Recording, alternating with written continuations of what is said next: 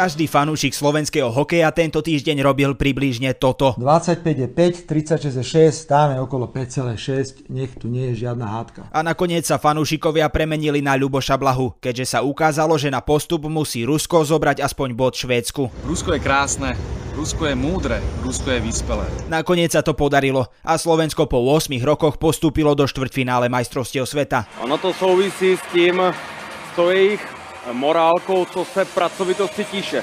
E, píš, e, píče, sakra. Veronika Remišová je trojským koňom za ľudí. Sputnik je achilovou petou vlády a naša anketa v Česku odhalila, že Čechov to vôbec netrápi. Je svý se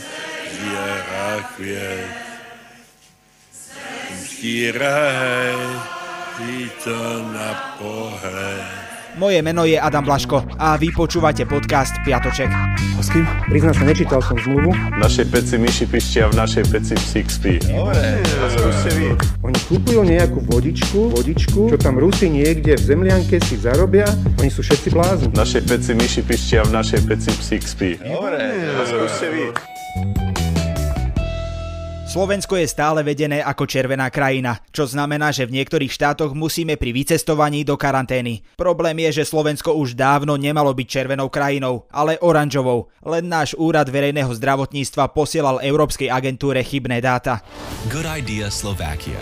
Jedna z mála krajín, kde môžete vycestovať bez udania dôvodu je Česká republika. Aj to iba na 24 hodín. No a keďže Česko nás tento týždeň vytrapilo v hokeji... Studenič, Holovič, Holovič, Studenič, Holovič a nič. tak sme sa ich rozhodli na oplatku vytrápiť my. Stojím v Prahe, stojím na Vaclavskom námestí. Dostal som za úlohu od, od tvorcov eh, podcastov, aby som sa pýtal ľudí, ktorých tu stretnem. Dávid Pastor sa ponožiek v sandáloch pýtal, že kto je premiér Slovenskej republiky. Viete nám povedať, kto je slovenský premiér? Neviete. Uh, máme, máme totiž takých dvoch kandidátov. Prvý je Igor Matovič a druhý je Eduard Heger. Uh-huh. Hovorí vám jedno meno z toho niečo? Maťovič, no. Po, po, počkať, kto? Maťovič, no. Všimli ste si, že keď sa Česi snažia hovoriť po slovensky, tak všade dávajú random mekčene? Pane Slováku, on to ťak nemyšľal. Aj sa tak trochu čudujeme, že sa v Tatrach po páde lavíny neozýva len Pomoč! Pomoč! Viete, nám, viete povedať, kto je slovenský premiér? Slovenský premiér, tyjo. Babiš, no. Babiš, tak to je slovenský premiér v Česku.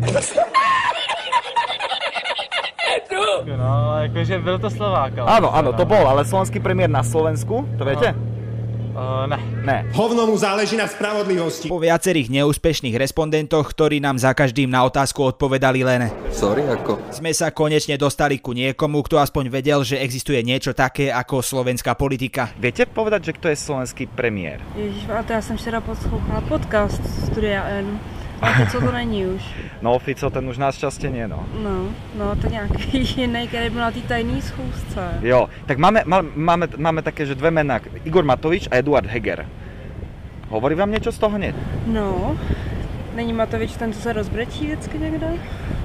To je veľmi správny postreh, áno. Ja to nedokážem povedať, do prdele. Slovensko spustilo možnosť prihlásenia sa na očkovanie vakcínou Sputnik V. V sklade máme 200 tisíc dávok, no na očkovanie sa zatiaľ prihlásilo len 3 tisíc ľudí. A myslím, že sa mi podaril malý zázrak. 2 milióny vakcín Sputnik 5 pre Slovensko do júna 2021. No, zazmluvniť 2 milióny dávok Sputnika bol približne tak dobrý nápad, ako nechať dieťa samé v miestnosti s herákom. Vyzerá to tak, že o Sputnik je o mnoho menší záujem, než ukazovali prieskumy. Čo ale nie je vina prieskumov. Tie nemohli predpokladať, že pod odpoveďou dám si len Sputnika bola zašifrovaná len nekritická láska ku krajine, ktorá je presvedčená, že bratom sa chodí pomáhať zásadne na tankoch. Bratříčku, zavřel si vrátka No a samozrejme pod odpoveďou dám si len Sputnika boli zašifrované aj odpovede typu nechcem vakcínu, lebo som na modrom koníku čítala, že ma chce čipovať George Soros, ale zároveň ti to nechcem ani vysvetľovať, tak ti radšej poviem, že si dám len Sputnika s tým, že je jasné, že žiadna normálna vyspelá krajina predsa nepovolí očkovanie neregistrovanou látkou. Mrzí ma to, prepačte, možno som zlý premiér. No a keďže máme u nás experimentálneho lieku na zvyš, opýtali sme sa Čechov, či by nejaký nechceli. Máme teraz strašne veľa Sputniku na Slovensku, nám to leží na sklade, nikto to nechce. Chceli by ste jednu dávku Sputniku? Naočkovali by ste sa Sputnikom? Když už teda bych se nechal očkovat, tak určitě očkováním, který, nebo určitě nějakou vakcínou, která je schválená a která je zavedená, takže Sputnikem si myslím, že asi ne. Dali byste se zaočkovat Sputnikom? Nechcete jednu dávku? Já takhle, pokud nemusím, tak nepůjdu, protože mám dobrou imunitu. Oh, tak takých tu už bolo, čo si mysleli, že majú dobrú imunitu a o týždeň na to opakovali len. Nemôžem a skončili s tou super imunitou na plusnej ventilácii. A jasné, robíme si srandu, lebo na to tu sme, aby sme odľahčovali aj tie najvážnejšie témy. Ale brániť sa, že nejdeš na očkovanie, lebo máš dobrú imunitu, je pre tvoje zdravie približne tak nebezpečné, ako brokovnica pre Kurta Cobaina. Dali by ste si jeden Sputnik? Já už jsem měla Pfizera, takže já už ani nemůžu. Jo, tak to je Ale lepšia, ani, lepšia ani dávka. usekli obě nohy a ruce, tak to do sebe nedám. Ani vtedy. Mm. Mhm. No a tento postoj má naša respondentka asi spoločný aj s našim ministrom zdravotníctva Vladimírom Lengvarským, ktorý síce povolil nasadenie Sputnika, no sám povedal, že by sa ním nedal očkovať. A hádajte, kto sa ešte Sputnikom zaočkovať nedá. Napícham si všetkých 10 vakcín, aj keď umrem, to je jedno. Hej, Igor. Maťovič, no. Matovič stále nie je zaočkovaný, čo v štádiu, v ktorom sa už s očkovaním u nás nachádzame, veľmi vážne hraničí s pokritectvom. Čo hraničí, ono to už do toho totálne narazilo. Narafali, rafali sme, no. Matovič dokonca skonštatoval, že 3000 prihlásených ľudí na očkovanie Sputnikom je obrovský úspech. To mi nevychádza. No a Čechov sme sa pýtali ešte jednu otázku. Spomejte si, že koľko ministrov zdravotníctva bolo v Česku? V každém případě pan Vojtěch se vrátil, takže ti, ti co byli před ním, včetně teda pana Arembergera, tak ti jsou vlastně jako kdyby nebyli, že jo? A každopádne tých ministrov boli štyria, potom sa ten, Byli ten prvý vrátil späť. No a spomeniete si, že koľko ministrov bol, alebo viete o tom, že viete koľko bolo ministrov na Slovensku? Ne, to, Ministrov to by mě zdravotníctva? zajímalo, to mi řekněte. Mali sme dvoch. Jeden odstúpil práve kvôli Sputniku a teraz máme druhého vojenského lekára. Takže 4-2 pro nás. Áno, áno, vyhráte 4-2 tak ako v hokeji. Už to treba len dotiahnuť. No. Ďakujem veľmi pekne, Není majte sa pekne. sa hezky. Aj vy, naschledanou.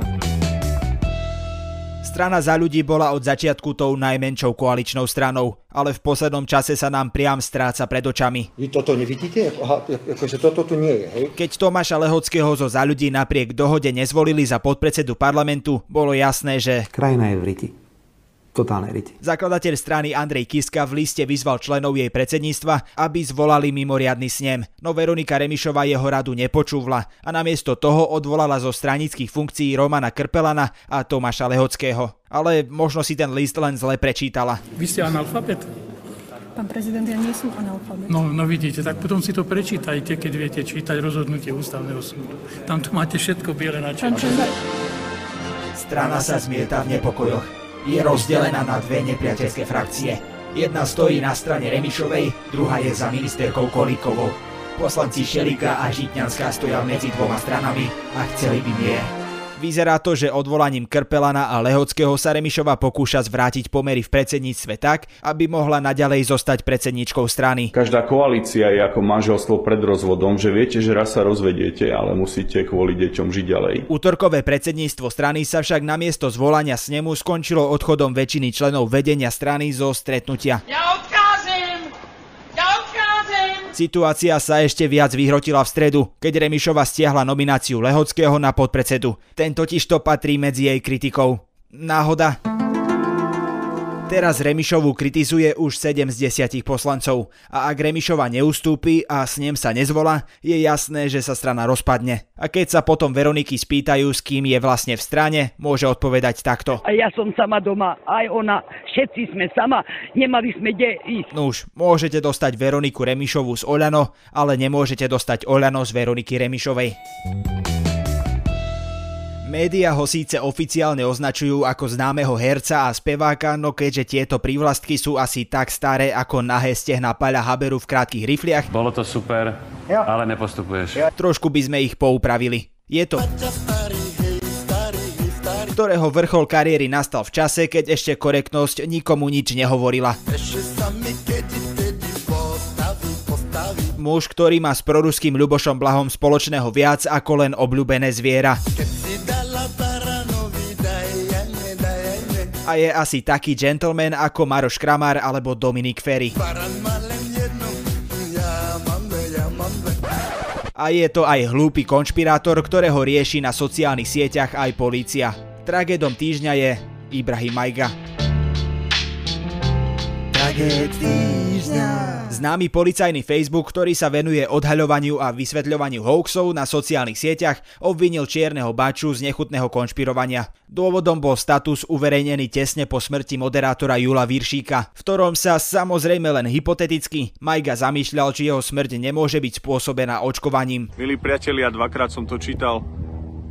Na facebookovej stránke policajného zboru je napísané, že Ibrahim Majga je tupec. Úprimne tomu nerozumieme. Vždy, keď sa objaví kauza, ktorá je tak hlúpa, že sa k nej nechce vyjadriť ani Kotleba, niekde zo zadnej lavice triedy vystrelí naraz do vzduchu ruka so slovami Danky, Danky vidíte. No dobre, čo chceš? Ibrahim Majga vyjadril svoj názor, že smrť nášho milovaného Jula Viršika súvisí s očkovaním. Je to jeho názor. Na to má právo. OK, toto by sme si mali asi raz a navždy vysvetliť. Samotná sloboda prejavu nie je bezbreha. Má svoje ohraničenia napríklad pri ohrozovaní verejného zdravia, čo je presne tento prípad. To by Danko mal vedieť, keďže študoval právo, no on asi svoje štúdium bral presne tak vážne, ako svoju záverečnú prácu. Ja som...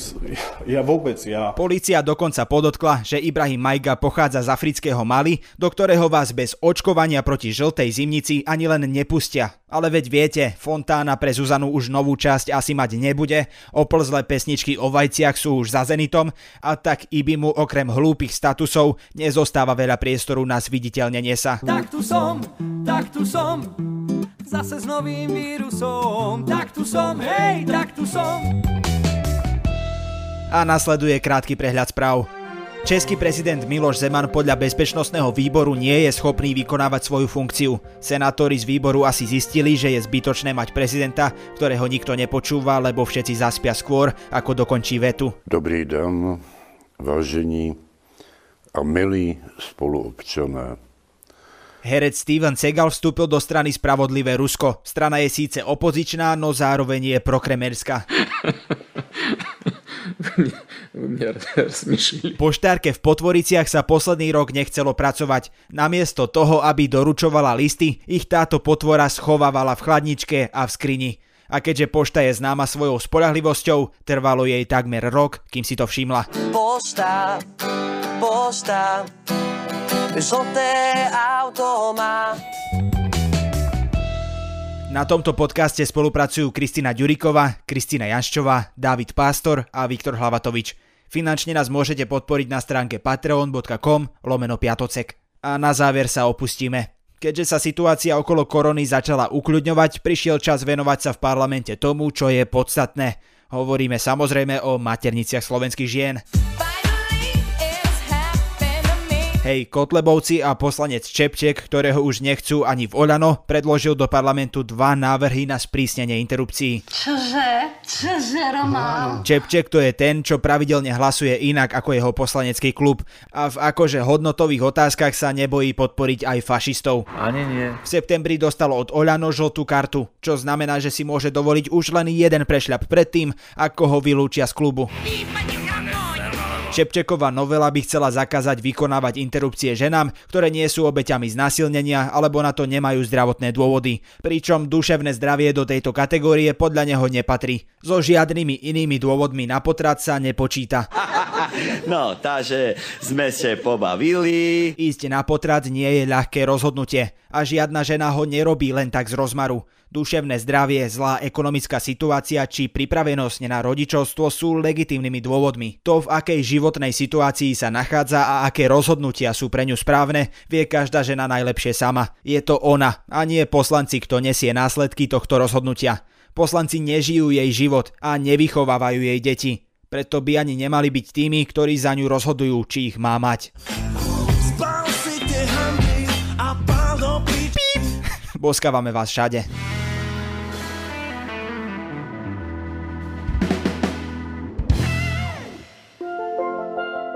Na SME máme novinku. Každé ráno už nemusíte vstávať len s podcastom Dobré ráno, pripravili sme pre vás aj nový newsletter Ranný briefing. Dozviete sa v ňom všetky najdôležitejšie veci, ktoré prídu rovno za vami do e-mailu. Na odoberanie ranného briefingu plného správ z domova, sveta, ekonomiky, kultúry, ale treba aj športu sa môžete prihlásiť na adrese sme.sk lomka briefing.